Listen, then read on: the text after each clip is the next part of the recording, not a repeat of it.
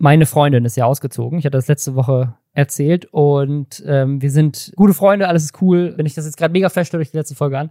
Ähm, aber sie hat auch neue Möbel bestellt und da muss ich jetzt einmal kurz eine Marke haten. Herzlich willkommen zu den Lästern, Schwestern, Outfluencern. Ähm, wir, wir callen eine Marke aus. Und zwar hat ähm, meine Ex-Freundin ein äh, neues Bett bestellt für ihre neue Wohnung. Und das wurde jetzt geliefert und ich wollte ihr helfen, das aufzubauen und so. Und äh, auch äh, Freunde wollten helfen. Dann ba bauen die das auf und packen alle Pakete aus und so weiter. Und dann sind keine Schrauben drin. Gar keine? Gar keine Schrauben in dem Paket. Und da hat natürlich okay. schon alles ausgepackt, die Spedition war schon weg. So, was machst du da, ne? Da rufst du halt beim Kundenservice an und äh, sagt, hey, da sind keine Schrauben. Was sagt der Kundenservice? Hey, hier ist ein 20-Euro-Gutschein und die Anleitung. Die war auch nicht dabei. Äh, und in der Anleitung, äh, da, ist, da steht drauf, welche Schrauben ihr braucht. Dann könnt ihr die im Baumarkt kaufen. Geht meine Ex-Freundin in den Baumarkt. Diese Schrauben gibt es nicht. Also das sind wirklich so Custom-Schrauben für dieses Bett. Die sind so in den Maßen und dann sind da auch so Seppe, also sind auch nicht nur die Schrauben, sondern sind dann so Halterungen für den Lattenrost und so weiter, die du halt einfach nicht in einem Baumarkt kriegst. Die musst du dir selber fräsen, so. so, ruft meine Ex-Freundin nochmal an. Und jetzt rate mal, was die Lösung ist dafür, dass die Schrauben fehlen bei diesem Bett. Ich muss sagen, diese Geschichte triggert mich, weil ich mal ganz alleine ein Bett aufbauen musste. Und ähm, äh, von, von einem großen schwedischen Möbelhaus, Schrauben und so weiter waren dabei, äh, glücklicherweise. Aber auf ähm, der Anleitung war vorhin so ein einzelnes Männchen, das traurig aussah und durchgestrichen war. Und daneben waren zwei glückliche Männchen. und die waren nicht durchgestrichen. und ich glaube, das hat bedeutet, dass man es nicht, dass man es nicht alleine aufbauen darf oder so. Ich weiß nicht. Und dann habe ich es auch erst nicht geschafft. Und dann habe ich zwischenzeitlich äh, motzig versucht, auf dem Boden zu schlafen. Und dann habe ich es mitten in der Nacht doch noch irgendwie aufgebaut während ich angestrengt äh, klassische Musik gehört habe. Deswegen ist es so, es wirft mich jetzt, diese Geschichte wirft mich jetzt zurück in eine dunkle Zeit, Robin. Aber ich hoffe, es ist alles am Schluss, ich hoffe, es geht alles gut. Du hast noch nicht geraten, was die Lösung ist. Oh, äh, äh okay. Fun Fact, auf der Website von Maison du Monde ist ein großes Banner direkt auf der Website. Good is beautiful. Wenn du da draufklickst, leite dich das weiter auf mehrere Seiten zum Thema Nachhaltigkeit, wo sie sagen, wie nachhaltig sie sind als, als, als Unternehmen. Okay. Was ist die Lösung? Schrauben fehlen. Was, was, wie löst du dieses Problem? Kleber? Nee. Das wäre noch eine, das wäre noch eine nachhaltige Lösung. Ähm. also ich meine, die eine Lösung wäre natürlich einfach das Bett zurückzuschicken und umzutauschen. So, das wäre ja. natürlich ein, eine Möglichkeit, aber das ist, fühlt sich so ein bisschen dumm an, ähm, so ein, ne, weiß nicht, was, was wiegt das, 60 Kilo schwere Holzteile wieder mhm. in Pappe einzuwickeln und quer durch Deutschland zu schicken, wenn das Einzige, was fehlt, ist fucking Schrauben sind. Ähm also, also es war keine Absicht. Und sie will, das, sie will das Bett ja behalten. Das ist ja auch ein Problem. Sie will es ja behalten. Also jetzt nochmal zu warten, bis ein neues geliefert wird, ist ja blöd. Sie will einfach nur die Schrauben haben. Okay, Was also es war keine Lösung? Absicht, dass die Schrauben fehlen. Nee, das ist einfach, das ist beim Manufakturfehler, keine Ahnung, falsch Okay, angefangen. was ist die Lösung? Schrauben aus deinem Bett nehmen und du schläfst jetzt auf dem Boden. Ich weiß das, das war nicht. gut, das, das, hat, das hat der Kundenservice von Maison de Monde vorgeschlagen. Nein, tatsächlich ist die Lösung, die schicken ein komplettes neues Bett mit einer Spedition. Da kommt ein riesiger LKW, dieselbetriebener LKW, fährt quer durch Deutschland, um ein neues Bett vorbeizubringen. Dann soll meine Ex-Freundin, wenn die Spedition ankommt, runtergehen, der Spedition sagen, halt, halt, halt, nicht auspacken, hinten auf den Laster draufsteigen das Paket aufreißen, die Schrauben rausnehmen und dann fahren die den Rest von dem Bett zum Müll, zum Müll oder irgendwo anders hin, weil die einfach nur sieht, damit sie die Schrauben hat.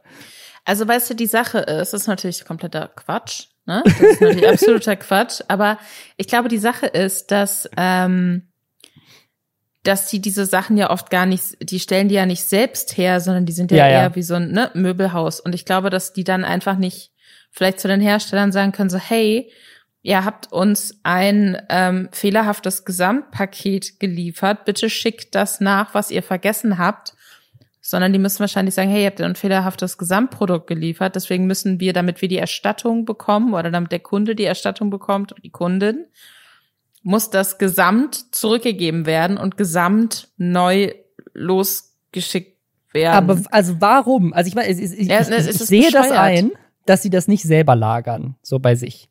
Aber als, als Firma, die auf der Website Nachhaltigkeit drauf hat, warum geht da nicht ein Praktikant ins Lager und reißt das Paket im Lager auf und verschifft dann nur die Schrauben mit einem Paket? Warum müssen die ein 60 Kilo schweres, vielleicht auch mehr, Paket durch, weiß was ich, Europa wahrscheinlich, verschiffen, damit dann jemand am Lieferort die Schrauben rausnimmt? Warum kann ich einfach nur, das ist so unverantwortlich, so krass umweltverschmutzend, es ist so dumm. Warum? Es macht gar keinen Sinn. Also ich verstehe, dass das, dass das in einem Paket in einem Lager ist und keine Ahnung, ich weiß noch nicht, ob die es dann hinterher auf den Müll schmeißen oder ob meine, meine Ex-Freundin meinte schon scherzhaft, das startet dann den, den, das ist dann ein ewiger Kreislauf. Das Paket wird dann ohne Schrauben zurückgeliefert, wieder ins Lager und wird dann an den nächsten Kunden geliefert, der es bestellt und der hat dann wieder gerne Schrauben. Wahrscheinlich ist das der. So ist das passiert bei ihr wahrscheinlich. Also, recht, ich verstehe es nicht. Ich, also, es ist, ich, also sicherlich gibt es einen logischen, logistischen Grund, aber wenn das deine Lösung ist als Unternehmen, dann kannst du dir bitte den Nachhaltigkeitshinweis auf deiner Website löschen. Ja. okay, das heißt, sie hat jetzt kein Bett. Das heißt, sie hat, sie hat kein Bett, weil das dauert natürlich auch noch. Und äh, okay. ja. Ich, ich finde es gut, dass wir mit so einem so einem Boomer-Rant starten, Robin. Es ist kein Boomer-Rant. Die Boomer werden nicht mehr erleben, wenn die Erde abbrennt. Wir werden das noch erleben und deswegen schickt bitte Schrauben nur per Post. äh, absolut, absolut. Sehe ich auch so. Vielleicht gibt es auch, weiß ich nicht, gibt es nicht auch so Holzschrauben? Vielleicht ist das auch ja. nachhaltige Schrauben. Gesagt, einfach auch, andere auch das, Schrauben ich finde nachhaltige Schrauben und nachhaltigere Wege, um Schrauben zu transportieren. Zwei große Aufgaben für die Welt. Und während ihr euch Gedanken darüber macht, wie das, wie man das angehen könnte, sprechen wir über andere Themen. Haben wir uns den Leuten schon vorgestellt, Robin? So diese ganze, diese traumatische Bettgeschichte, das äh, hat mich mental komplett zurückgeworfen. Wissen die Leute schon, was sie hier hören? ist auch ein guter Podcast-Titel, finde ich. Ja, ähm, habe ich auch genug, tatsächlich. Herzlich willkommen zu den Lästerschwestern, dem Podcast, in dem wir lästern über Dinge, die in unserem Leben passiert sind, am Anfang. Und dann lästern wir eine ganze Folge lang darüber, was im Internet passiert ist in der letzten Woche. Und das jeden Samstag. Und ihr seid live dabei. Ihr müsst euch keine Videos mehr angucken, keine TikToks, keine Twitter-Trends verfolgen. Denn wir tun das für euch, damit ihr wisst, was junge und hippe Menschen im Internet gerade aufregt. So wie euch, hoffentlich. Ähm, nur ihr habt, keine Zeit oder keinen Bock, euch damit rumzuschlagen, weil wir fassen es für euch zusammen. Oder ihr kennt es und ihr wollt einfach nur Leute hören, wie sie sich krass drüber aufregen. Herzlich willkommen zu den heutigen Themen. Und zwar gibt es wieder ein Jugendwort des Jahres, beziehungsweise die Top 10 der Jugendwörter stehen jetzt fest. Wir lesen sie euch vor.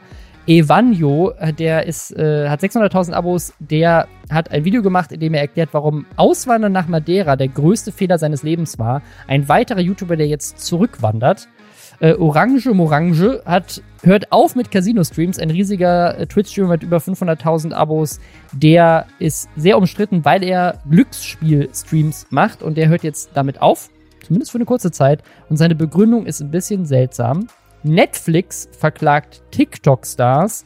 Marvin Wildhage wurde verhaftet, in Anführungszeichen, hat er daraus ein sehr sinnloses Video gemacht. Und dann gibt es auch noch Gerüchte, Julienko wäre verlobt. Das und mehr jetzt nach Hashtag Werbung. Und zwar für den neuen Audible Original Podcast Kebekus, was, warum, wie war. Da reden David und Caroline Kebekus, die nicht nur Geschwister sind, sondern beide auch Comedians, über ihr Leben und was, warum, wie war. Ich denke mal, Caroline Kebekus kennt ihr auf jeden Fall. Ihr Bruder ist auch Comedian und äh, Comedy-Autor. Und es werden in diesem Podcast 36 gemeinsame Jahre in 36 Folgen abgehandelt. Die ersten Jobs, die erste Liebe, die erste eigene Wohnung und auch Events wie der Mauerfall, der 11. September oder die Euro-Einführung und wie das für die beiden war. Und dabei geht es um emotionale Fragen wie wie wird man eigentlich, wer man ist? Was prägt einen? Was wird man nie vergessen? Was ist einem wirklich wichtig im Leben? Aber weil die beiden Geschwister sind, ist das natürlich extrem intim und persönlich. Und weil beide Comedians sind, extrem lustige Comedians, ist das auch einfach super lustig.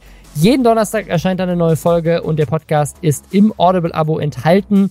Er kann ohne Zusatzkosten gehört werden. Den Link zu Kebekus, was, warum, wie war, findet ihr natürlich in den Show Notes. Ich würde sagen, wir aktivieren jetzt den Gomme-Mode in diesem Podcast.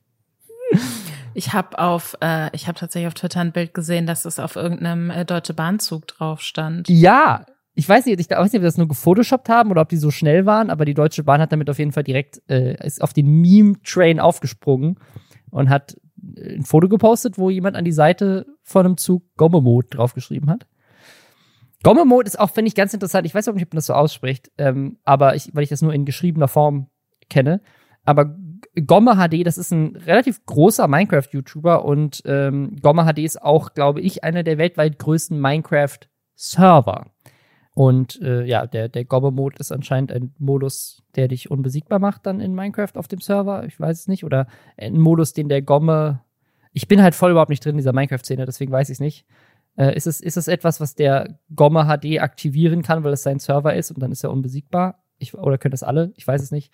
Auf jeden Fall ich weiß es nicht. Ich finde, es klingt, es klingt halt ähnlich wie God Mode. Ja, genau. So. Und, Ja. und davon ist es, deswegen könnte ich mir vorstellen, dass es eben dieser Modus ist, wo dann niemand mehr was Oh Gott, wir sind kann. Boomer, Boomer Cringe. Ähm, ja, das andere, und das, das Ding ist, alle anderen, alle anderen Wörter in dieser Liste kenne ich, also Gobblemode kannte ich auch, aber das zweite kenne ich nicht. Wie würdest du das aussprechen? Wie ruft, das ist ein Ausruf. Wie ruft man das? Su! ich jetzt sagen. Aber warum ist ein Ich I nicht so davor? alt, Robin. Scheiße, Mann.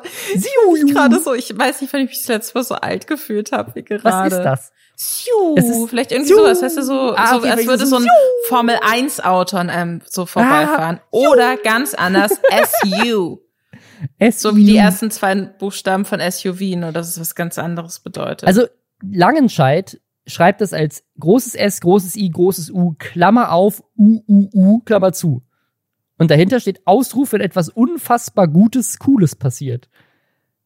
Ah, ich habe diesmal, ich habe das I übersehen, weil wir sind hier, wir arbeiten ja auch immer mit Google Docs, ne? Wir bereiten uns natürlich vor und so weiter und so fort. Aber Robin hat sein als anonymer Alligator Cursor sein. Cursor direkt neben dem I gehabt und deswegen habe ich das nicht gesehen. Deswegen ist es Siu, Siu.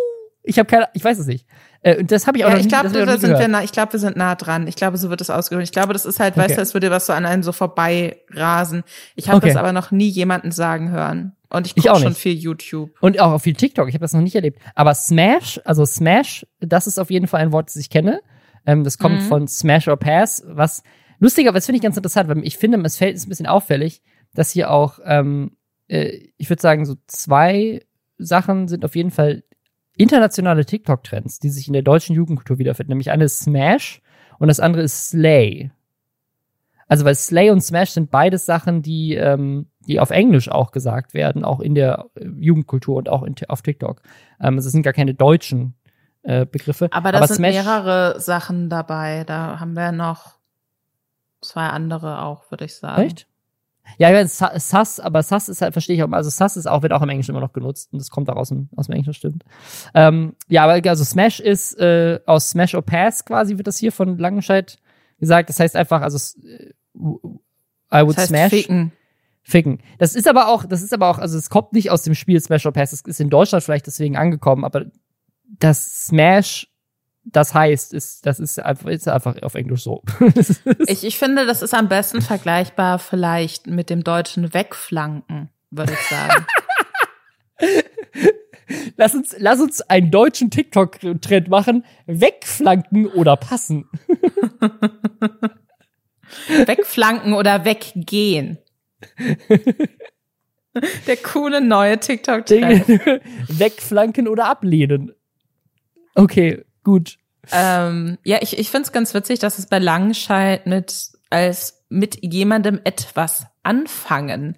Es ist sehr äh, jugendfreundlich formuliert. Ja. Ja, also ich mir denke, ich glaube, die Menschen, die voten, wissen schon, was das heißt. ja. naja. Dann das nächste ist wild oder wild. Und ich habe das Gefühl, das war letztes Jahr auch schon auf der Liste. Ich glaube auch, ehrlich gesagt. Ich habe gerade so ein Déjà-vu. Und das nächste ist Digger. Und Digger muss ich auch sagen, also das ist doch, das ist doch kein Jugendwort. Warum ist denn Digger ein Jugendwort? Digger ist doch einfach, das ist einfach seit, also ja, es ist ein Jugendwort, aber es ist ein Jugendwort, was seit 15 Jahren Teil der Jugendsprache Seit Jan ist. Delay jung war, war das ein Jugendwort. Wirklich, also Digga, also das ist doch einfach Hamburger, Hamburger Kultur. Entschuldigt bitte, Eisfeld. Natürlich nicht Jan Delay. Eisy Eis, Eisfeld, wie wir Ü30er ihn noch kennen. Ja, okay. Also Digga ist auch Jugendwort. Macher, das ist jemand, der die Dinge umsetzt, ohne zu zögern. Das ist einfach ein Macher.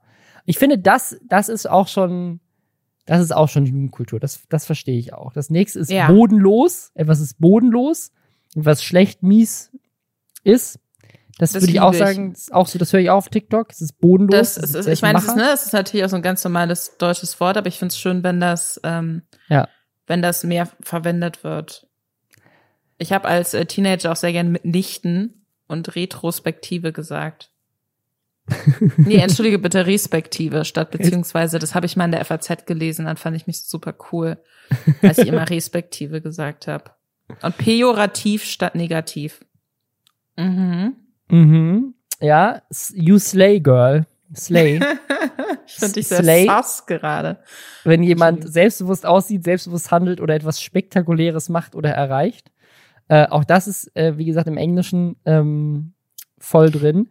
Was ich mir bei dem Wort gerade denke, ist, was für ein ähm, fucking Albtraum das sein muss, wenn man da, sagen wir auch mal so als 30, 35-jähriger Mitarbeiter oder mitarbeitende Person vom Langenscheid Wörterbuch, vom Langenscheid Verlag, äh, so einfach wirklich Worte, die auf Deutsch nicht so richtig funktionieren oder die halt so eine ganz klar umrissene und gleichzeitig doch vage Bedeutung haben, dass jeder Versuch, das ins Deutsche zu übersetzen, irgendwie albern ist. Ähm, ich glaube, es war hart. Ich glaube, es war hart, das ähm, zu übersetzen, ohne dass es cringe ist. War cringe letztes Jahr das Jugendwort des Jahres? Ja, ich glaube ja. Sehr gut. Ja, und sus, sus ist auch so seltsam, weil es kommt aus Among Us von Suspicious, jemand ist äh, suspekt. Ähm, und das, das war halt so im, im, in Among Us äh, war das, das ist ein Spiel, was so krass kulturell relevant war vor zwei Jahren, ähm, wo es halt darum ging, wer ist der, äh, der Täter quasi, so ein bisschen Werwolf-mäßig oder keine Ahnung. Ne? Also wer, wer ist, wer ist der Verdächtige, wer ist das Alien? Und da muss man das in dem Spiel rausfinden. Und das ist halt dann, Le Leute ver verhalten sich sus, weil sie halt verdächtig sind. Und das ist aber halt auch schon nicht seit zwei Jahren, spielt keiner mehr Among Us. Was ist da los? Also, ja.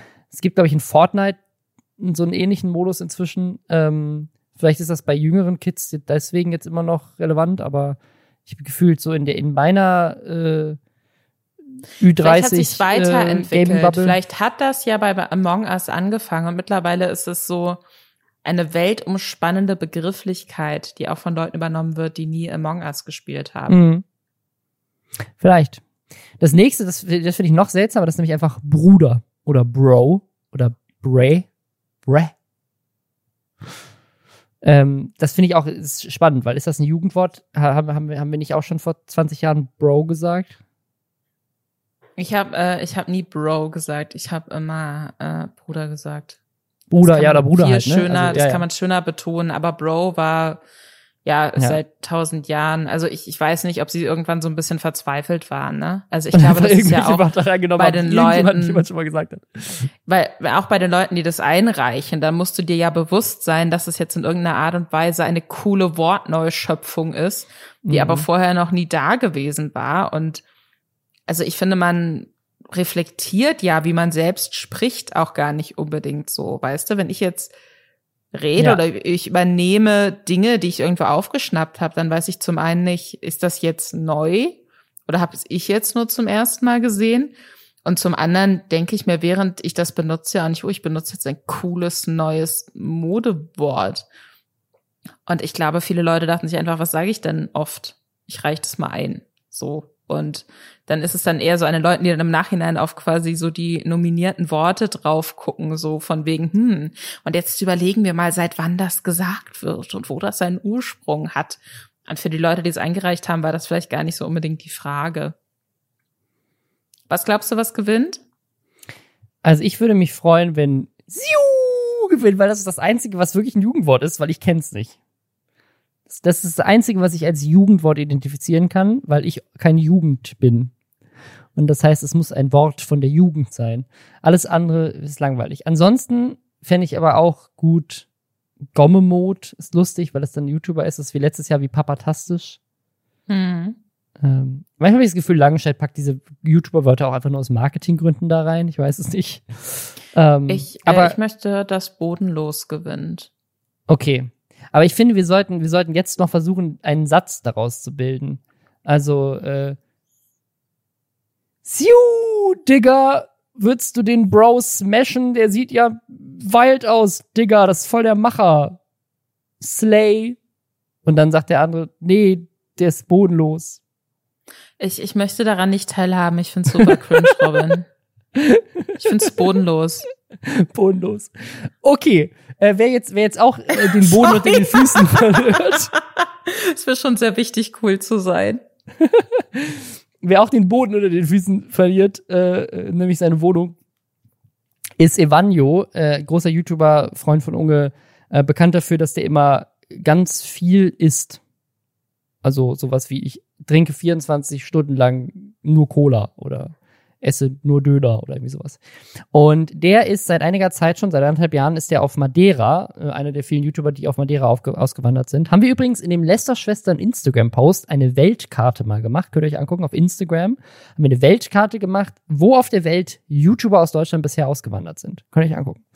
Äh, folgt uns auf Instagram. Ja, auf jeden Fall, Alvanio ist auf Madeira und hat jetzt ein Video gemacht, wo er sagt, das wäre der größte Fehler seines Lebens. Und dann erzählt er, was da alles schiefgelaufen ist. Und das Video ist wild, würde ich sagen. Weil das, was ihm da pass passiert ist, ist bodenlos sass.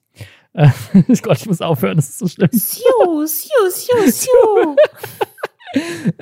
Jedes Jahr, wirklich, du kannst jedes Jahr, wenn die Jugendwörter des Jahres rauskommen, machen wir so eine super Cringe-Folge, wo diese Wörter einfach jedes Mal eingesetzt werden. ich, Das haben wir bin, letztes Jahr auch bin gemacht. cringe. Ich mache immer alles mit einer ironischen Distanz. So kann man Ah. peinlich sein.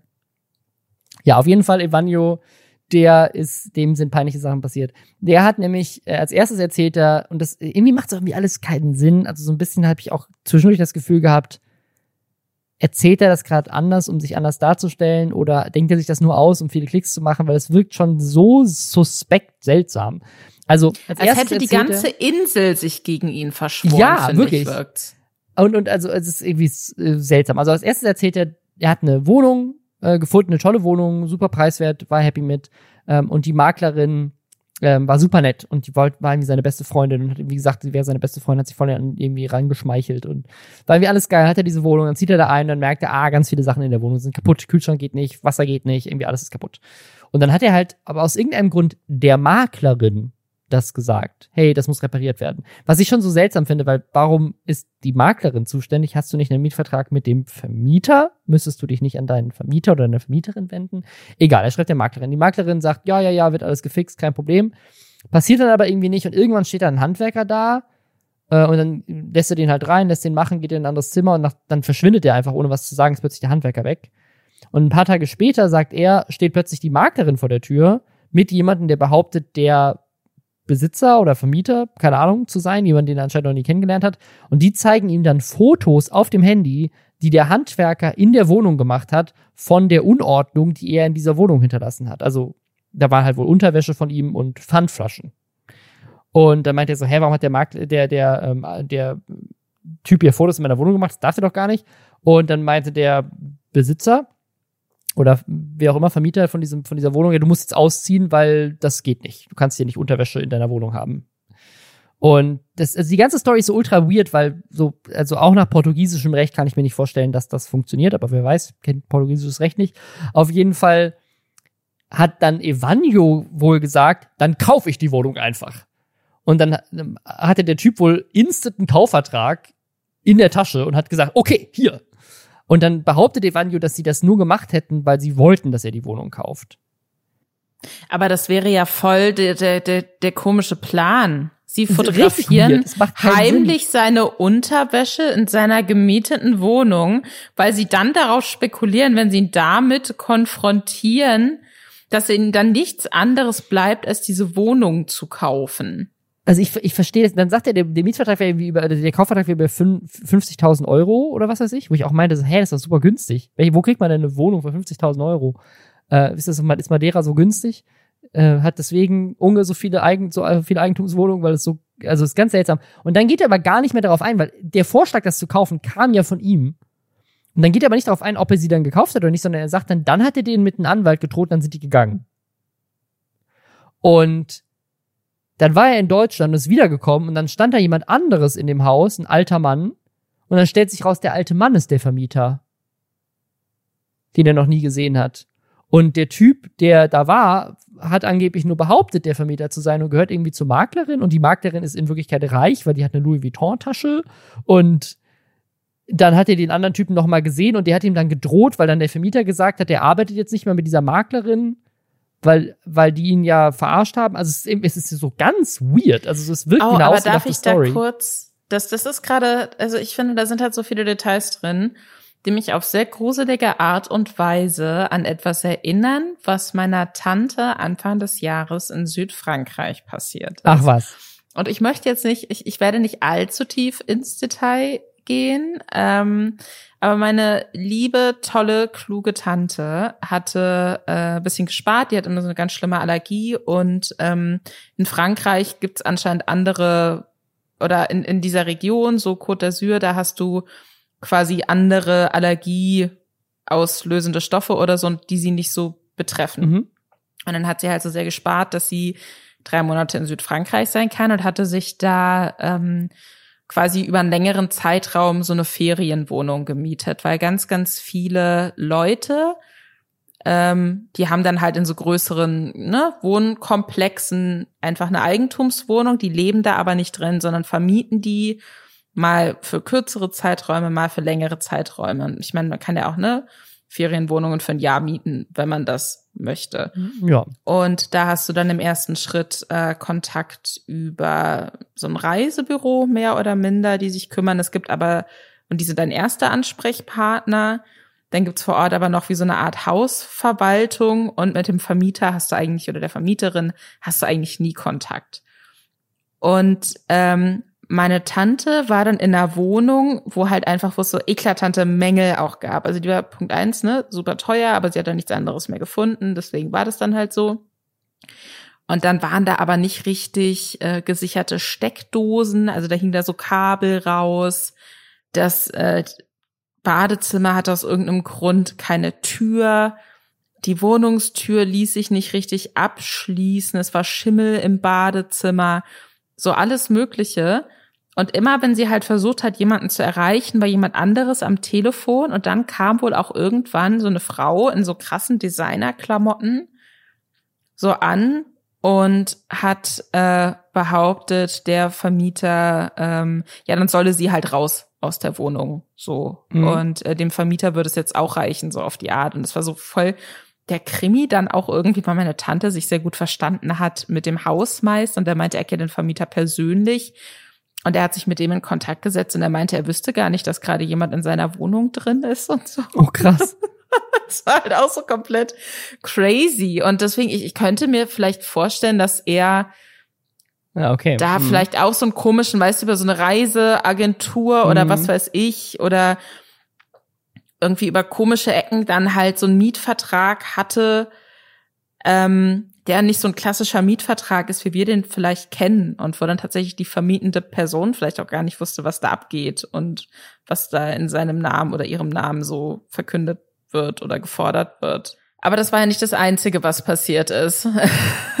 das war nur das Erste. Das nächste Ding ist, ähm, er hat dann, er hat sich dann irgendwie eine Steuerberatung geholt, weil er, sagt es auch in dem Video, ist nach Madeira gezogen, unter anderem um Steuern zu, zu sparen und ist dann zum Steuerbüro und die meinten dann zu ihm, yo, äh, übrigens, by the way, in Madeira ist das erste Jahr immer steuerfrei. Quasi so als Geschenk. So, willkommen! Das erste Jahr ist gratis. Wie so ein, wie so ein Influencer-Rabattcode, aber für Steuern. Und dann hat ihn das natürlich schon mega gefreut. Dann war die nächste Info, dass er alles absetzen kann. Wirklich die ganze Wohnung, alles, was er an Essen isst und so weiter, weil das ja alles für, ist ja, er ist ja aus Businessgründen da. Und das nächste war dann, dass ähm, er irgend so ein Dokument beantragen muss, um quasi eine super niedrige Steuern zu zahlen. Ich, er sagt, es ist ein Dokument, weil ich glaube, weil er, weil er möchte, dass die Leute das einfach verstehen in seiner Community. Ich glaube, dass es tatsächlich darum geht, wahrscheinlich eine GmbH zu gründen oder sowas. So wie, so wie ich das verstanden habe, ist es ist auf Madeira die Einkommensteuer gar nicht so niedrig, aber wenn du das halt als als Gewerbe hast und eine GmbH hast oder sowas und es darüber abwickelst, dann zahlst du, glaube ich, diesen Steueroasensatz. Das ist eher, damit sich Firmen da ansiedeln und nicht Privatpersonen. Ähm, also wahrscheinlich meint er das, ich weiß es aber nicht. Tja, und dann hat er eine E-Mail bekommen und in der E-Mail stellt, stellt sich raus, er muss Steuern zahlen und er muss 48 Prozent, also den Höchststeuersatz zahlen. Der ist sogar höher als der in Deutschland. Das heißt, er muss am Ende jetzt mehr Steuern zahlen. Stellt sich auch raus, erstes Jahr in Madeira ist gar nicht steuerfrei. Die Frau hat einfach entweder keine Ahnung oder hat ihn angelogen. Und der Grund, warum er jetzt so hohe Steuern zahlen muss, ist, dass sie vergessen haben, das zu beantragen, was sie gesagt haben, dass sie das für ihn beantragen. Ähm, und er kann anscheinend auch gar nicht die Sachen absetzen, die sie behauptet haben, dass er sie absetzen kann. Also er hatte wohl einfach in, unglaublich inkompetenten Berater oder ich weiß nicht, er stellt das sogar so dar, als würde ihn vielleicht bewusst äh, reinlegen. Ich weiß nicht, was ihr das bringen soll, weil die Steuern gehen ja nicht an sie, aber ähm, sie haben ihm wohl trotzdem noch eine Rechnung gestellt für die ganze Beratung, äh, indem sie ihn aber schlecht beraten haben. Also super weird, weil ich auch denke, also wenn du so ein so wichtiges Dokument beantragst, das dafür sorgt, dass, also, dass du steuerfrei in dem Land oder quasi steuerfrei oder einfach äh, leben kannst, würdest du nicht mal checken zwischendurch, so, ob das angekommen ist? Bist du da nicht in CCs von E-Mails, wo das beantragt wird, hast du das alles irgendwie so deinem Steuerbüro komplett überlassen, ohne Updates? Also so ich, seltsam. Ich, ich, ich habe halt so eine gewisse Grundsympathie mit Leuten, die von Steuersachen überfordert sind. Ja, okay. Ja. Äh, ich weine regelmäßig, wenn ich mir eine Steuererklärung mache ich und mit? spreche mit mir selbst und sage sehr laut, was bedeutet das, während ich mir die Ausfüllhilfssachen durchlese. ähm, deswegen, also kann ich mir vorstellen, ich, ich meine, er wäre ja jetzt auch nicht, weißt du, so der erste junge, freiberufliche Influencer-Mensch, der, der ähm, sich da ja. nicht so ganz auskennt und vielleicht komplett darauf setzt, dass jemand anderes das für ihn übernimmt. Ähm, ja. Aber ich finde diese Geschichte, auch wie das alles, ne, man hat das Gefühl, es wird halt immer wilder. Das klingt alles irgendwie so ein Thriller von so einem armen jungen Mann, gegen den sich eine ganze Insel verschworen Ja, hat und so- jeder will ihn, explizit ihn ausnehmen. und auch irgendwie sein Geld abzocken. Also wie viel Pech kann man haben? So kommt, jetzt kommt nämlich das nächste noch. Und zwar hat er jetzt diese Wohnung gekündigt, weil er weg will aus Madeira und dann hat er, muss er jetzt zum Konsulat, um einen neuen Pass zu beantragen und hat dafür bezahlt, dass sie den Express in fünf Wochen i- ihm fertig machen. Und dann ruft er da fünf Wochen später an, sagt so, yo, wo ist mein Pass? Und dann sagen die, oh, sorry, da gab es einen Fehler und der wurde gar nicht beantragt, die beantragen ihn jetzt. Ähm, und dann haben sich wohl auch gar nicht bei ihm gemeldet, dass, das, dass es irgendeinen Fehler gab. Und jetzt muss er nochmal fünf Wochen warten, hat aber keine Wohnung mehr und braucht aber irgendwie den Pass. Und er erklärt aber nicht so ganz warum, weil nach Deutschland einreisen kann er auch mit dem Perso und das ist wohl auch kein Problem. Ähm, weil er sagt dann auch, seine Lösung ist jetzt, dass er nach Deutschland geht und den Pass sich da holt. Er muss aber quasi jetzt extra nach, also anscheinend wollte er in ein anderes Land. Er sagt doch irgendwie, er will ein großes Projekt machen. Vielleicht war das, ist es auch irgendwo anders und deswegen braucht er einen Reisepass. Ich weiß es nicht. Aber er hat schon wieder Pech. Ähm, so quasi sein, seine Ausreise kriegt er auch schon nicht hin. So, das ist auch wieder verkackt. Schon wieder werden ihm Steine in den Weg gelegt.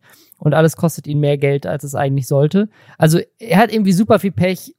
Klar, vielleicht hätte er sich auch ein bisschen besser kümmern können, aber am Ende des Tages tut ihm irgendwie leid. Das Lustigste ist aber, dass alle in den Kommentaren ihn nur fragen, ja, warum hast du dir denn keine Hilfe von Unge geholt? Und er noch ein extra Video jetzt danach gemacht hat, wo er erklärt, warum er sich keine Hilfe von Unge geholt hat, ähm, weil er sich geschämt hat, Unge dann nochmal zu fragen, weil er dachte, er ist ja so busy. Ähm, aber ich finde das so lustig, dass der erste Gedanke, den er hat, und der erste Gedanke, den alle Leute haben, ist, der eine Mann auf Madeira, der Don dieser Insel, der dir helfen kann. Nee, du hättest doch einfach mal googeln können, so auf Google Translate Portugiesisch. Ist das erste Jahr in Madeira steuerfrei? Warum ist Unge der einzige Mensch, der ihm das beantworten kann? Ich, ich glaube halt, Unge ist ja so diese magnetische Figur irgendwie, der so gefühlt als erster deutscher oder wie ich, ich glaube noch nicht mal gefühlt als erster deutscher YouTuber auf Er hat Madeira. Madeira entdeckt. Er ist er hat es äh, damals entdeckt und hat das mit Land einem kleinen Boot Ja. oder so, I guess. Und ähm, der hat ja dann quasi auch immer in seinen Streams so davon geredet, wie toll alles ist und hat ja, glaube ich, zum Teil auch Leute unterstützt, die eben gesagt haben, okay, kann ich mir vorstellen. Ich, Ja, ich ihn ja glaube, auch. ähm, ich meine, dieser er Evanjo irgendwie- hat ja auch mehrere Videos, wenn ich das richtig verstanden Unge, habe und auch richtig sehe, Ja. mit, mit Unge gemacht. Also da gab es irgendeine Art von Freundschaft. Und deswegen finde ich es gar nicht mal so komplett aus der Luft gegriffen zu sagen, okay, aber wenn du da so super überfordert warst, warum hast du Ja. ihn denn da nicht einfach gefragt? Und äh, das haben so viele Leute gefragt, äh, dass Evanio dann ähm, ein zweites Video noch hochgeladen hat zu dieser ganzen Sache. Und zwar mit dem Titel, warum hat Unge mir nicht geholfen auf Madeira? und, böse Unge. Äh, und, und hat dann erzählt, dass er auf jeden Fall nach dieser ganzen ähm, Wohnungssache sich tatsächlich bei Unge gemeldet hat und das so ein bisschen erzählt hat und Unge ihm auch wohl angewohnt, angeboten hat, er könne im Zweifelsfall da bei ihm irgendwie mit wohnen, vorübergehend und ihm auch einen Anwalt empfohlen hat und alles. Und ähm, da dann quasi schon auch Hilfe angeboten bekommen hat, dass er dann aber als diese Steuersache kam, nicht anscheinend nicht nochmal zu Unge wollte, weil es ihm dann, glaube ich, auch so ein bisschen peinlich war. Ja. So klingt das zumindest. Aber ich habe jetzt für immer das Bild, was ich davor zugegebenermaßen schon ein bisschen im Kopf hatte, aber jetzt noch mal mehr. Das Bild von Unge im Kopf, wie er an so einem sehr großen, schweren Holzschreibtisch sitzt und irgendwie so ein bisschen so Pate-Style. Und dann mit so, er sagt auch gar nichts. Er, er winkt die Leute mit so einem ganz, so einem leicht schiefen Lächeln so zu sich hin und dann können sie so, so ihr Begehr vortragen, weißt du? Und dann überlegt er so, ob es Hilfe gibt oder nicht. Und er sagt aber auch nichts, sondern macht das mit so einer Daumengeste. So stelle ich mir das vor auf Madeira. So ist es auch bestimmt. Aber weißt du, wer sich auch leisten kann, da jetzt auch hin auszuwandern, egal ob ihm Geld abgezockt wird oder nicht? Wer denn? Orange Morange. Ist auch ein sehr großer Twitch-Streamer, auch nicht unumstritten, ist unter anderem bekannt dafür, dass er eine Beziehung hat mit Shaden Rogue, der ehemaligen, oder ich weiß gar nicht, ob sie noch aktiv ist, Pornodarstellerin, die aber auch ganz viel so in der äh, es gibt irgendwie, es gibt so Phasen von Pornodarstellern. Es gab mal so eine Phase, da war Lexi Rox in jedem zweiten YouTube-Video. Dann war es Lucy Cat eine Zeit lang. Und jetzt in letzter Zeit war es irgendwie Shaden Rogue, die, die bei ganz vielen YouTubern ähm, dabei ist und vielleicht auch so ein bisschen äh, einfach nochmal Aufmerksamkeit in der jungen Zielgruppe auf sich zieht. Ähm, ich glaube, die streamt aber auch oder ist zumindest auch so ein bisschen Social Media aktiv. Ja, und, voll. Ähm, genau, ist ja vielleicht auch immer ein guter, äh, weiß nicht, Exit-Plan aus der Karriere. Ähm, auf jeden Fall äh, Orange Morange auch nicht gerade un unumstritten, ähm, unter anderem, weil er halt solche Casino-Streams auf Twitch macht. Das ist eine Sache, die Knossi und Montana Black groß gemacht haben ähm, oder mit äh, bei ihrem Wachstum ihnen auf jeden Fall sehr viel Geld gebracht hat. Und äh, Orange Morange ist jetzt einer der größten, ähm, die das immer noch sehr aktiv auf Twitch machen. Knossi und Montana Black machen das ja nicht mehr. Und er sagt jetzt, er hat in zwei Monaten damit 700.000 Euro verdient. Und hört jetzt aber damit auf. Man, er hat gesagt, das ist mein vorerst letzter Casino-Stream. Warum? Er sagt, er hat die Casinos, mit, also das Casino, das ihm das Geld gegeben hat, mit Hilfe seiner Community gemolken. er hätte ja während des Streams immer gesagt, dass man sich da nicht anmelden soll. Und deswegen hat sich da auch niemand angemeldet, sagt er. Und deswegen würde das Casino jetzt die Zusammenarbeit beenden. Und er sucht sich jetzt ein neues Casino, um mit der gleichen Taktik das nochmal zu melken. Was irgendwie, also, ich weiß ja nicht, welches Unternehmen bereit ist, 700.000 Euro in Marketing zu investieren. Influencer-Marketing ist auf jeden Fall sehr viel Geld, selbst für Influencer-Marketing, 700.000 Euro. Und dann sich nicht mal zumindest einen Stream anguckt oder, also, weiß, was ich meine? Und ich finde auch, also, also entweder, er macht ja irgendwie den besten Case, entweder, dass nie wieder ein Unternehmen ihm Geld gibt. Weil er, er sagt ja, bei mir Werbung zu schalten ist ineffektiv, ich melke meine Kunden nur. Ähm, oder er ist halt einfach unglaublich naiv, weil er halt denkt, dass, dass also ein Unternehmen bereit ist, 700.000 Euro auszugeben für gar keinen Effekt. Ich, ich finde das so ein bisschen, also ich habe, ne, man denkt sich ja oft bei, bei, bei Menschen auch oder auch generell bei Menschen, die müssen gar keine große Reichweite haben, müssen auch keine Influencer sein. Manche Leute finden sich so sehr, weiß ich nicht, gewagt Geil. ist das falsche Wort, gewagt ist nicht das Wort, was ich suche. Ich meine so sehr durchtrieben, klug, Ja, ja, ja. ne? Und, und weiß ich nicht, aber er denkt, jetzt ist so der Robin Hood von Twitch oder so, wobei er ja nicht den Armen gibt, sondern Er gibt sich selber. selbst. ähm, aber ich verstehe nicht, was so richtig der, der der Plan ist. Also ich meine, wenn man halt, wenn er das jetzt so im Geheimen gemacht hätte und sich noch dachte, oh geil, hier irgendwie mein Werbepartner, dem ich äh, absolut mutwillig und absichtlich nichts eingebracht habe, verklagt mich nicht geil. Das mache ich jetzt direkt nochmal. Dann kann man sich das ja denken und für sich so als äh, wahrscheinlich wenig nachhaltigen Influencer-Marketing-Plan aufbauen, aber vielleicht klappt's ja noch ein zweites Mal. Aber wenn man das tatsächlich öffentlich sagt, das ist so seltsam. Dann, dann ist es nicht so, nicht so klug. jetzt einfach was sagen. Also, wobei ich mir jetzt auch nicht sicher bin, hat er diese, macht für die Kunden dann wahrscheinlich eh keinen Unterschied, aber was, was darin geht, ob sie ihm nochmal Geld geben oder nicht. Aber wir hatten ja schon mal drüber gesprochen, wie diese großen Geldsummen, die dann von Casinos, mhm. Online-Casinos ausgezahlt werden an Influencer, wie die zum Teil zusammenkommen können. Und was ich mir jetzt halt auch nicht so ganz sicher bin, ist, ob er wirklich 700.000 Euro ausgezahlt bekommen hat, einfach so, oder ob er sich die quasi erspielt hat mit Mitteln, die ihm das Casino zur Verfügung gestellt Ja, ist ja immer so eine steuerliche Frage, ob das überhaupt so steuerlich legal ist. Ähm, ja. Ja, auf, je, also auf jeden Fall, das, was ich noch seltsam fand, ist, dass er, dann jemand meinte so, hey, wärst du bereit, mit dem nächsten Casino so ein Affiliate-Deal zu machen? Also, dass du quasi nur Geld bekommst oder mehr Geld bekommst, wenn deine Community das macht, weil er behauptet ja gerade, er will ja gar nicht, dass Leute Glücksspiel machen. Das, er, er, nur, er macht das nur, um das Casino zu melken und seine Community, der rät ja komplett davon ab, macht das nicht, warnt sie davor. Und dann sagt jemand, hey, willst, willst, willst du die Affiliate-Deal machen? Dann meint er so, nee, würde er nicht. Weil das wird ja dafür sorgen, dass die Community noch, äh, und dann korrigiert er sich so, ist wie so ein Freud, freudscher Versprecher, als hätte er sagen wollen, noch süchtiger werden oder noch eher draufklicken. Äh, und dann meint er aber so, der, ja, nee. Und dann stellt sich aber raus, sein nächster Deal wird wahrscheinlich ein Affiliate-Deal, wo er einen Gutscheincode hat, mit dem getrackt wird, ob Leute sich anmelden oder nicht. Und das war anscheinend in dem Fall jetzt nicht der Fall. Und er meinte, er wird diesen Gutscheincode natürlich so selten wie möglich nennen. Tja. Ich bin gespannt, wie diese unfassbar erfolgsversprechende ähm, Strategie für ihn in Zukunft noch läuft. Ich finde es so seltsam. Also er, er, lügt ja offensichtlich wie gedrückt. Ich finde, ich finde, Twitch muss einfach Casino-Streams verbieten. Punkt. Das muss einfach verboten werden. Das ist einfach nicht okay, dass es auf dieser Plattform stattfindet. Das ist so problematisch alles.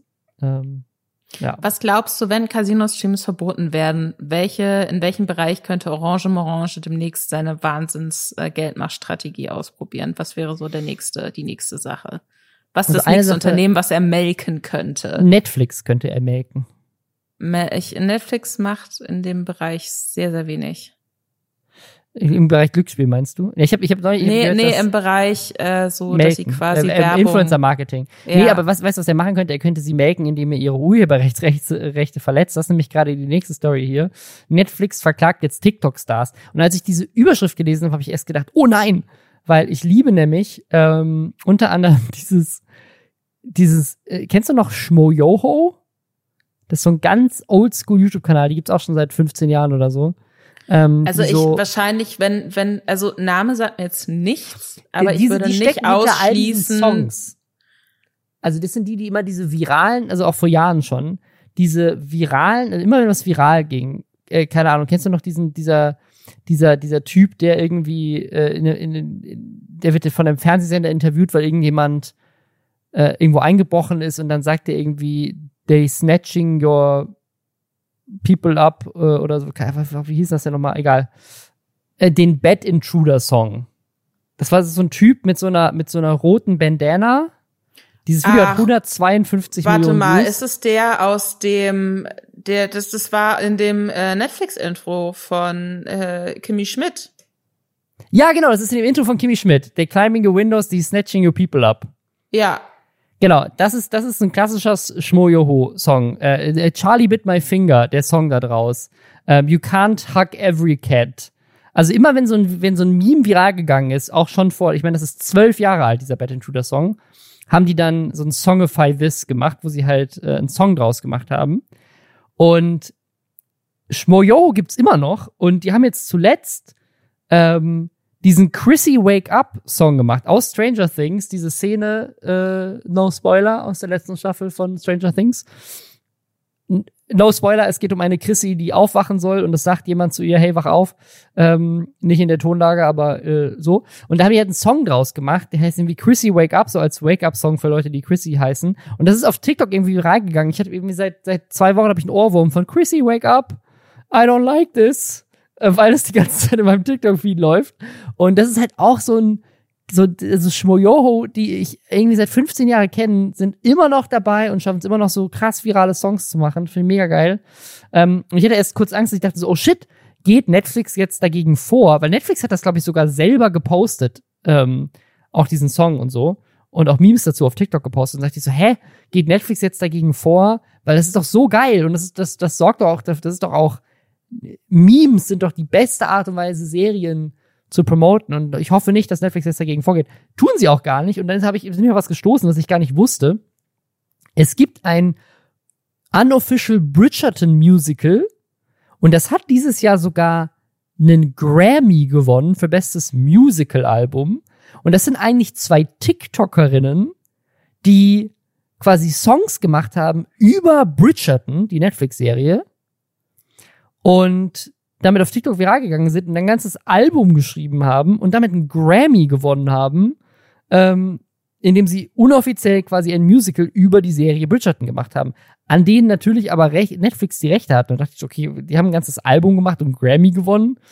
Äh, das ist ja schon eine weirde Urheberrechtsverletzung. Anscheinend ist das Problem aber tatsächlich gar nicht das, sondern dass die jetzt tatsächlich damit auch auftreten und irgendwie Merch verkaufen und so. Und da hat dann Netflix irgendwann gesagt, müssen sie wahrscheinlich auch einfach aus, aus äh, so, wie, so wie Urheberrecht funktioniert, müssen sie wahrscheinlich irgendwann einschreiten und sagen, hey, warte mal, das ist unser, unsere Marke. Also die Sache ist, dass Netflix, glaube ich, damals Shonda Rhimes, die haben ja so ein Special Deal mit der gemacht und die ist ja die Bridgerton-Schöpferin unter anderem, die haben da, glaube ich, richtig, richtig viel Geld gegeben. Und ähm, Netflix ist ja gerade an einem Punkt, wo sie so ein bisschen gucken müssen, wo ihr Geld eigentlich hingeht und wo sie es nicht mehr reinstecken. Und ich kann mir vorstellen, dass sie da aktuell so ein bisschen sensibler auch deswegen auf sowas reagieren. Ähm, was ich aber schon seit Monaten, wenn nicht Jahren mitbekomme und wo auch schon viel äh, drüber diskutiert wurde auf Twitter, auf Reddit, auf Instagram und auch auf TikTok, ist, dass Netflix, glaube ich, noch nicht so richtig verstanden hat, wie viel die eigentlich auch davon profitieren könnten, wenn Leute quasi so mehr Fanart, würde ich es jetzt einfach mal nennen, auch zu, äh, zu den ganzen Netflix äh, Original-Produktionen machen. Weil was Netflix ja schon seit längerem deaktiviert hat, ist, dass du auf dem Handy oder ich glaube sogar auch, wenn du es über einen Browser auf dem Computer guckst, bin mir gerade nicht sicher, äh, ewig her, dass ich das das letzte Mal gemacht habe, du kannst keine Screenshots machen. Mhm. Ähm, von, wenn, wenn du was auf Netflix guckst. Und ähm,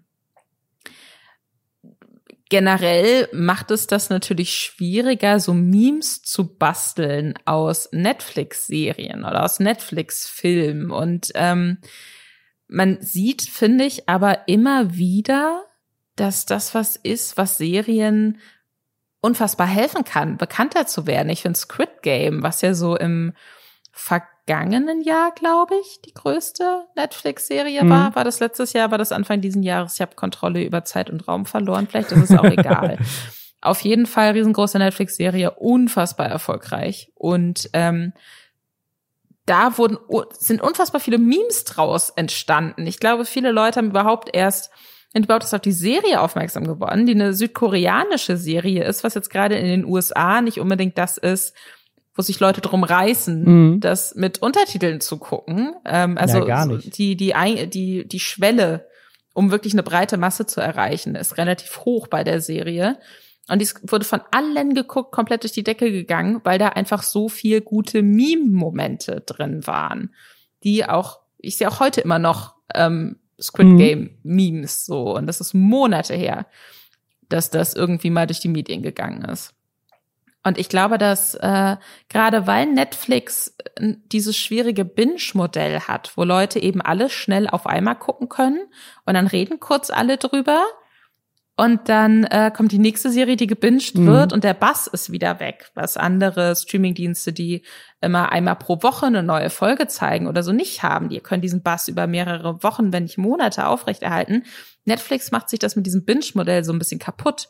Und da, glaube ich, wäre es gerade wichtig, dass das dann quasi über Memes und über witzige Bilder, die sich Leute aus Screenshots zusammenbasteln können, dass man da so die Halbwertszeit von sowas so ein bisschen verlängert. Und irgendwie scheint Netflix das noch nicht oder vielleicht auch bewusst nicht zu wollen. Und das, ähm, das USP finde ich tatsächlich sehr interessant, ja. Aber ich find's auch geil, muss ich sagen. Also ich, ich verstehe das aus Marketinggründen, dass es nicht so gut ist, aber äh, hast du schon The Sandman gesehen? Nee. Ich find's Zeit mega gehabt. gut. Ich find's mega gut. Ähm, und ich find's aber auch geil, weil ich habe irgendwie gestern drei Folgen davon geguckt. So, und ich find's aber wie geil, dass ich direkt drei Folgen davon gucken kann, weil dadurch kommt man halt so gut rein. Und ich glaube, wenn ich nur die erste Folge gesehen hätte, wäre ich vielleicht nicht dran geblieben. Es ist sogar so, dass am Ende der ersten Folge, das habe ich auch selten gesehen bei Netflix-Serien, am Ende der ersten Folge von The Sandman kommt so ein Supercut aus allen Folgen. Also du wirst quasi voll gespoilert am Ende, was noch alles passieren wird. Äh, habe ich so ein bisschen aufgeregt in dem Moment, aber das hat mich auch überzeugt, weiterzugucken, weil die Szenen so geil waren. Und die erste Folge ist ehrlich gesagt so ein bisschen, hm, und das wird dann viel besser. Und ich bin ein Riesenfan jetzt. Und dieser Zusammencut hat mich auf der einen Seite gespoilert, auf der anderen Seite hat er mich dazu motiviert, dran zu bleiben. Und ich weiß nicht, ob ich dran geblieben wäre, wenn ich nicht direkt hätte weitergucken können. Und das, Das- so, ja. Das, das ist natürlich auch was, ne? Wenn man natürlich von vornherein weiß, alle Folgen werden auf einmal veröffentlicht, dann äh, plant man das sicherlich auch so ein bisschen ein, wie die Serie aufgebaut ist, was in Ja, welcher klar, Folge ja. erzählt wird. Ich finde, Dark war für mich damals auch so ein Beispiel. Mhm. Ähm, ja, da habe ich die ersten zwei Folgen, glaube ich, bei der Premiere in Berlin gesehen. Ähm, oder die ersten drei haben sie sogar gezeigt, weil das wirklich sehr langsam ist am Anfang, bis man da erstmal drin ist. Und nach der dritten Folge bin ich da aus dem Kino raus und dachte mir, okay, jetzt hätte ich Bock, das weiter zu gucken. Nach der ersten Folge hätte ich es nicht gemacht. Ähm, was viele andere Streamingdienste da machen, ist, gerade wenn am Anfang erstmal sehr viel etabliert werden muss, was ja oft dann das nicht ganz so Spannende ist, erst dann in der ersten Woche direkt zwei, die ersten beiden Folgen gezeigt werden zum Beispiel. Das heißt, es ist schon so ein bisschen, ne, Geschichte ist schon ins Laufen gekommen und danach verteilt sich das über die Wochen danach. Ich muss sagen, gerade bei so Prestige-TV-Sachen ähm, ist es für mich persönlich auch in der Regel tatsächlich immer aufregender, besser, dramaturgisch interessanter und auch vom Diskurs drumrum sinnvoller und auch für mich als Medienschaffende viel besser planbar, wenn, ähm, wenn man weiß, okay, jeden Dienstag kommt eine neue Folge zum Beispiel. Ich freue mich momentan jeden Dienstag auf die neue Better Call Saul Folge. Mhm. Ich freue mich jeden Dienstag auf die neue Only Murders in the Building Folge, als äh, Severance noch gelaufen ist, unfassbar gute Serie Ja, mega. habe ich Mhm. diese Woche dazwischen auch immer gebraucht, damit man danach Ja, sich irgendwie so ja. durch Reddit-Threads wühlt. Was sind die Theorien? Was könnte das bedeuten? Ähm, und ich glaube, nicht jede Netflix-Serie bräuchte dieses Pause dazwischen Modell, aber ich glaube, manche könnten davon profitieren, damit sie Mhm. eine längere Halbwertszeit haben, damit so der Diskurs länger anhält.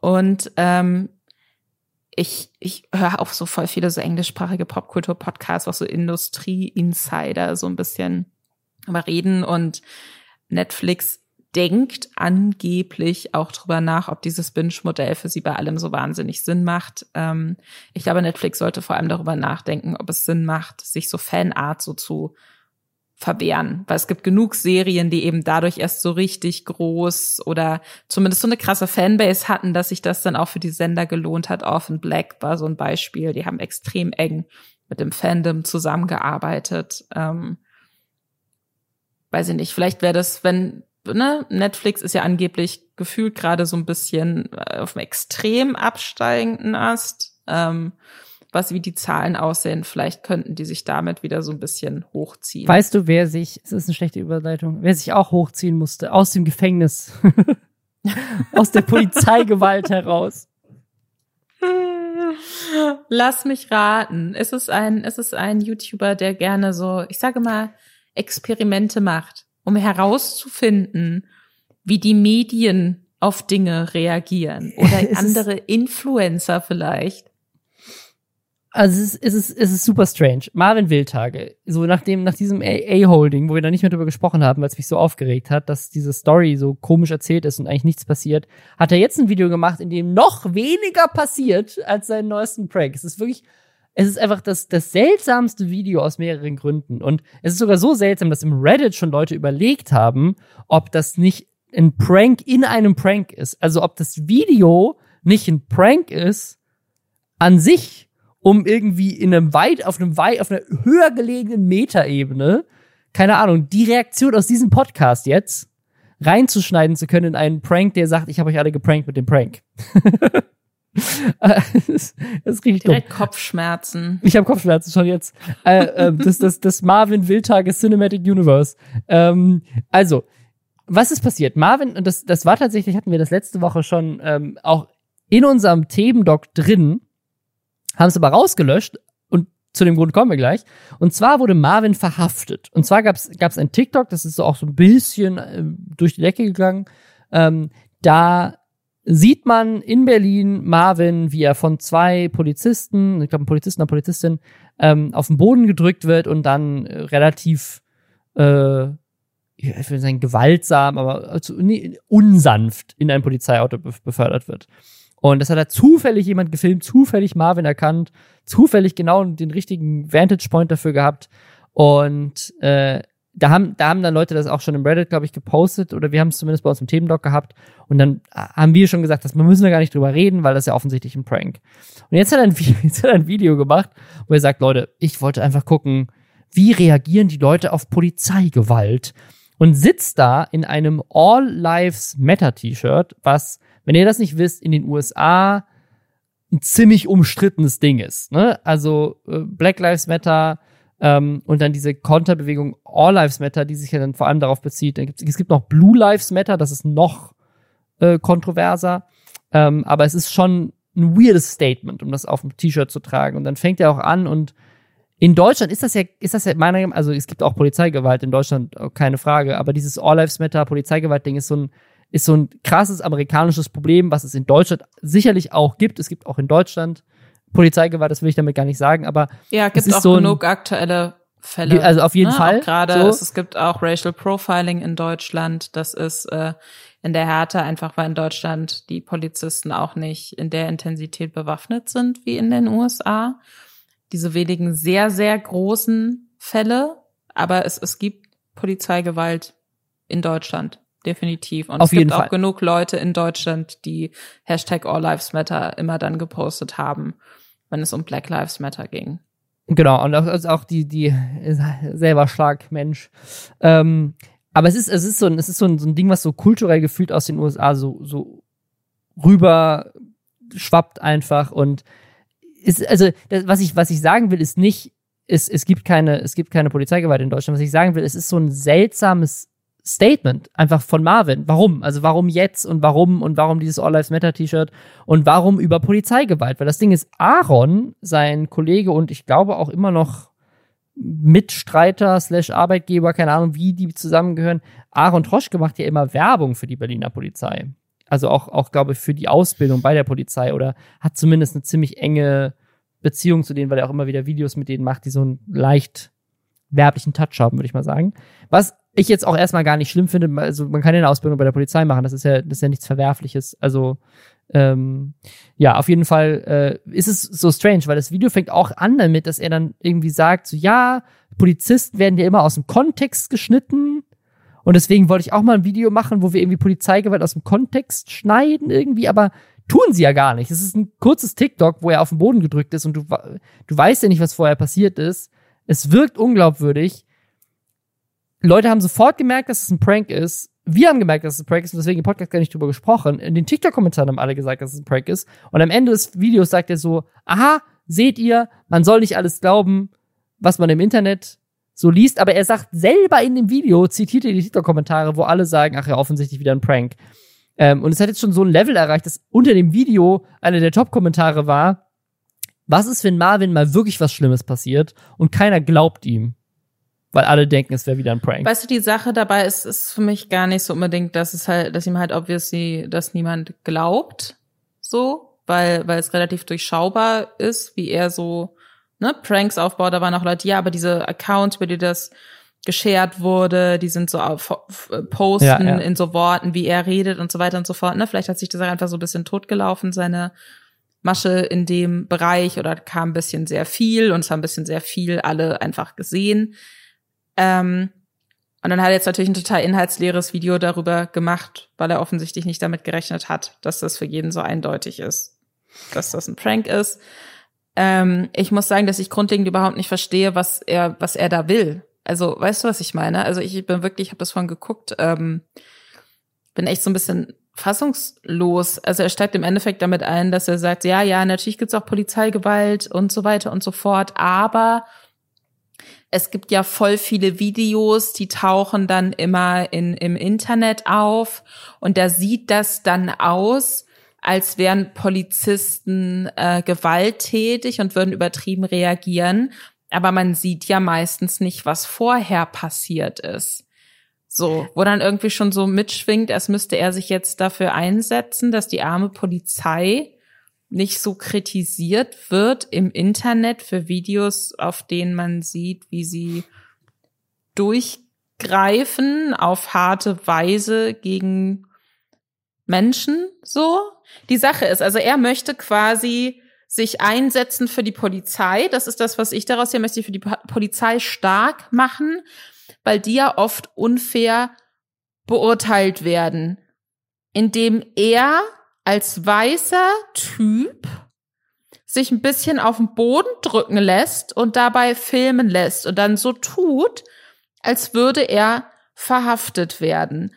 Und das ist auf allen Ebenen, die ich mir vorstellen kann. Ich finde das schon eklig und ich kann mir nicht vorstellen, wie das auf Leute wirken muss, die rassistischer Polizeigewalt ja. ausgesetzt sind, die Panikattacken gekriegt haben, die sich nicht mehr aus dem Haus getraut haben, die geheult haben, als sie die Aufnahmen von George Floyd gesehen haben, der umgebracht wurde von Polizisten. Es ist ich, ich, ich bin absolut fassungslos, wie man glauben kann, dass das auf irgendeiner Ebene einen höheren Erkenntnisgewinn bringt oder ein witziger Prank ist oder was auch immer. Und ich frage mich allen Ernstes, wie irgendjemand aus seinem Umfeld, weil das, der, da waren ja Leute mit dran beteiligt, dachte, hey Marvin, coole Idee, lass machen. I don't fucking get it. Und ich wünsche niemandem etwas Schlechtes, aber ich wünsche mir, dass er auf diese Scheiße einen Backlash bekommt, die ihn dazu bringt, mal ein bisschen drüber nachzudenken, was er da eigentlich abgezogen hat. Also vor allem in dem Kontext. Du hast ja gerade George Floyd schon angesprochen. All Life Matters ist eine Antwort auf Black Lives Matter. Das ist, das ist ja unter anderem groß geworden wegen dem Video von George Floyd. Und jetzt macht er ein Video, wo er auch zu Boden gedrückt wird, jetzt ne, nicht mit dem Knie auf dem Nacken, aber er wird zu Boden gedrückt von den Polizisten und sagt dann am Ende als Fazit, bei solchen Videos guckt erstmal, was ist davor passiert und wer will euch hier manipulieren. Also unterstellt er gerade, dass Videos wie das von George Floyd, dass die oft auch gefaked sein können. Also was, äh, was will er damit sagen? Ich find's, ich find's also und dann auch noch, keine Ahnung, so warum? Also ich, ich also vielleicht ist es wirklich ein Meta-Prank und dieser Podcast landet in der nächsten Marvin-Folge, wo er sagte, ich wollte rausfinden, ob es einen Backlash gibt, wenn ich pro, wenn ich, wenn ich, wenn ich pro Polizei-Posts mache. Ich, also ich weiß es nicht. Ich bin vielleicht nicht, nicht so, nicht so linksradikal, dass ich jetzt sagen würde, äh, äh, hier alle Polizisten sind scheiße. Überhaupt nicht.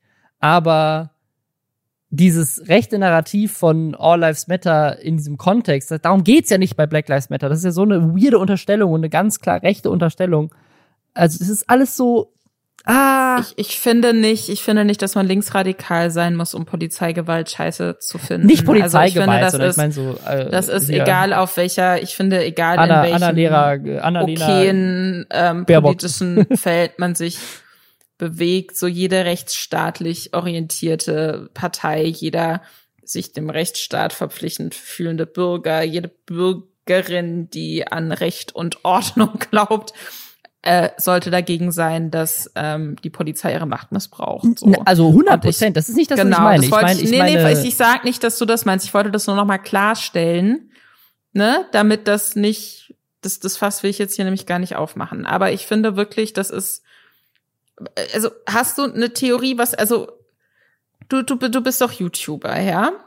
Ja. Und du hast doch äh, viel Kontakt zu oder ne, immer kennst viele Menschen, vielleicht auch die schon mal einen Prank gedreht haben oder wo vielleicht auch mal drüber das oder was vielleicht auch schon mal Teil davon, wie von einer Vide umfangreicheren Videoidee darüber diskutiert wurde, wie baut man das am besten auf, wie viele Leute daran auch vielleicht beteiligt sind. So, hast du irgendeine Theorie, wie man dazu kommt, sowas in der Form zu machen? Und ja, und sich dann auch noch mit so einem T-Shirt dahin zu setzen. Also meine Theorie ist, Aaron Troschke macht Werbung für die Berliner Polizei. Marvin Wildhage und Aaron Troschke sind Best Buddies und arbeiten zusammen. Und ich kann mir vorstellen, dass entweder die Kontakte haben, die meinten so, hey, mach doch mal ein Video dazu, das ist nämlich äh, gar nicht so mit der Polizeigewalt. Oder ähm, dass sie vielleicht auch einfach befreundet sind dadurch mit Leuten bei der Polizei und dadurch auf die Idee kamen, hey, lass das doch mal machen. Keine Ahnung, das wäre das wäre meine Theorie. Ich will vielleicht an der Stelle auch noch mal klarstellen, ich, ich, ich glaube, uns ist einmal bewusst, dass, ne, Polizist, Polizisten sein, das ist ein krasser Job und da ist man vielleicht auch oft in Situationen, wo man vielleicht stellenweise auch überfordert ist. Ich gehe davon aus, ich, ich kenne Leute, die bei der Polizei arbeiten und für mich klangen deren Erzählungen immer so, als wäre man aber auch dementsprechend geschult.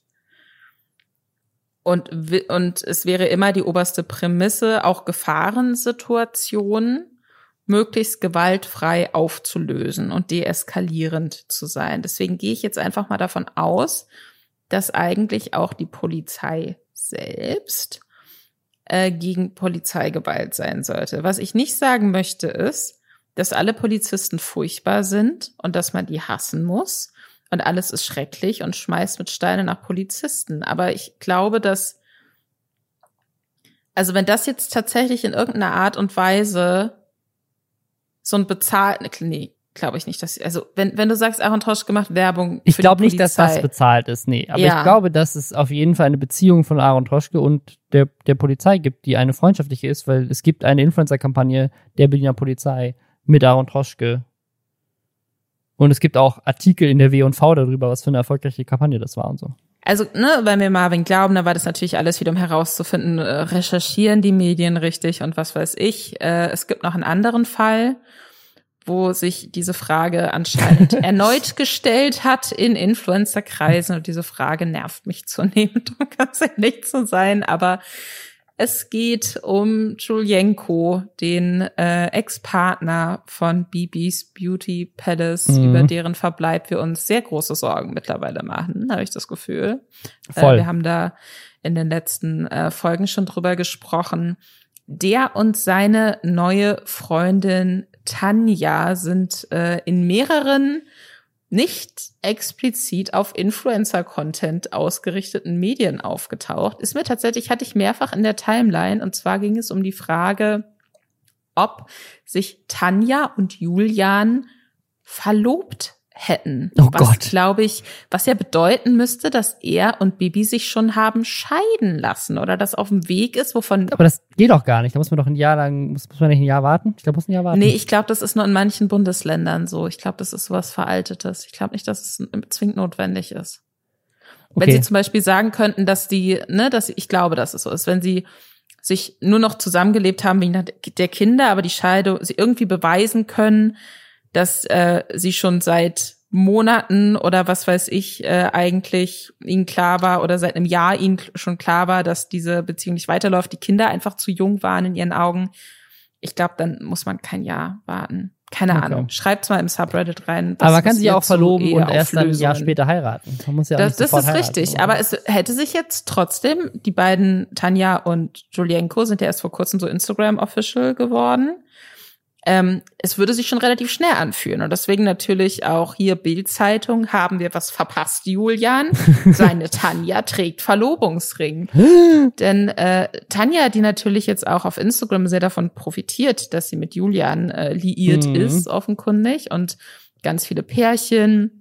Stories macht und wo sie alles gerade wieder unterwegs sind und alles sieht sehr schön und sehr teuer aus.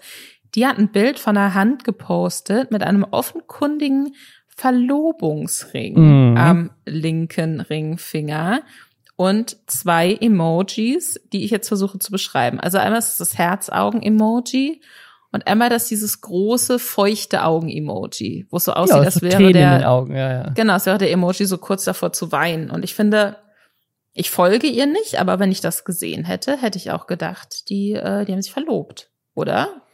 Voll. Vor allem auch ohne Text, ohne Kontext, nur diese Emojis. Also das ist ja, das zeigt einfach so, oh Gott. Und also vor allem auch dieses Tränen in den Augen, so, das ist, ist postet man das, wenn man einfach nur irgendeinen Ring postet mit Herzen in den Augen. Aber stellt sich raus, und jetzt kommt der, jetzt kommt der große Twist. Ähm, es ist der Verlobungsring von ihrer Schwester. Äh, also sie ist nicht verlobt, sondern die hat ihn einfach, äh, sie hat einfach den Verlobungsring ihrer Schwester in ihre eigene Hand angezogen, um damit ein Foto auf Instagram zu machen ohne Kontext. Was natürlich wieder viele Stories produziert. Also man kann schon sagen, die wissen einfach, wie man Medien macht. Also es wirkt jetzt nicht wie was, was irgendwie aus Versehen passiert, finde ich. Also warum postet man das ohne Kontext? Ich ja. finde es halt dann tatsächlich aber spannend, dass du dadurch, dass diese Trennung zwischen Bibi und Julian so durch die Decke gegangen ist, ist jetzt anscheinend auch für die Bild so ein großes Thema ist, was Julian, was mit ihm passiert. Ja, ja, genau, was was er jetzt so macht. Also der ist jetzt halt irgendwie so ein Klatschpresse-Promi dadurch geworden. Also ich, ich finde das so lustig, weil ja ganz oft ähm, so Frauen von bekannten Männern wird immer gesagt, so jetzt hier die Frau von bla bla bla. Aber Julienko ist ja wirklich, er hat auch eine eigene Reichweite, aber die hat er wirklich nur, weil er der Mann von Bibi war. Also das ist ja wirklich, also ich meine, die waren schon beide Influencer, als sie angefangen haben, glaube ich, aber seinen Erfolg hat er vor allem, würde ich es schon setzen, also dem, also was, wenn man jetzt sagt, okay, sag mir mal, was für Videos macht Julienko, wofür, was für Content macht Julienko? Julienko macht Videos mit Bibi, das ist sein Content. Ähm, und das ist auch okay. Also ich will, will das gar nicht, will das gar nicht haten, aber sozusagen, das äh, finde ich schon spannend, dass jetzt nach der Trennung er gerade derjenige ist, der eigentlich sozusagen der mediale Star ist, der, der sich da irgendwie so rauskristallisiert. Voll. Also ich meine, klar, sie, sie ist nicht, ne, sie hat sich ja zurückgezogen. Vielleicht dreht sich das alles auch komplett. Vielleicht haben, haben jetzt einfach Julian und Tanja gerade den Raum, weil Bibi sich komplett von allem zurückgezogen hat, jetzt kurz so ihren absoluten Fame auszukosten nach dieser Trennung und nehmen jetzt alles mit und vielleicht ist es dann auch ein bisschen ne, so ein bewusst so geschossenes Bild, um da auch so ein bisschen die Gerüchte anzuheizen, weil man weiß, ah, dann tauchen wir auf jeden Fall bei Promiflash auf und oh geil, sogar die Bild. Ähm, aber wenn Bibi zurück ist, dann weiß ich nicht, werden halt Bibi-Stories auseinandergenommen und Tanja ist dann vielleicht nicht mehr so wichtig. Wer weiß. Mal gucken. Vielleicht, ist, vielleicht ist, wir hatten das ja letztes Mal von dieser, von dieser Verschwörung, dass ähm, vielleicht schon länger getrennt sind und weil Bibi zuerst erwischt wurde, hat Julienko das Haus von ihr bekommen. Vielleicht ist das auch so ein Ding. Vielleicht hat, vielleicht hat Bibi einfach gesagt, shit, ich bin derjenige hier, der, ich bin diejenige, die das ganze Geld in der Beziehung verdient. Ähm, ich ziehe mich jetzt erstmal zurück, damit Julienko sich ein Business aufbauen kann. Dann komme ich wieder. Damit sie ihm nicht so viel Unterhalt zahlen muss? Vielleicht, ja, ja, genau. Ja. Hm. Ja, ja, klingt. Eine neue klingt Verschwörung. Plausibel. Wir, wir bleiben dran. Wir bleiben investigativ dran. Ja, ansonsten äh, sehen wir uns auf Reddit und auf Instagram und dann gerne nächste Woche mit neuen News aus dem Internet. Bis dann. Tschüss.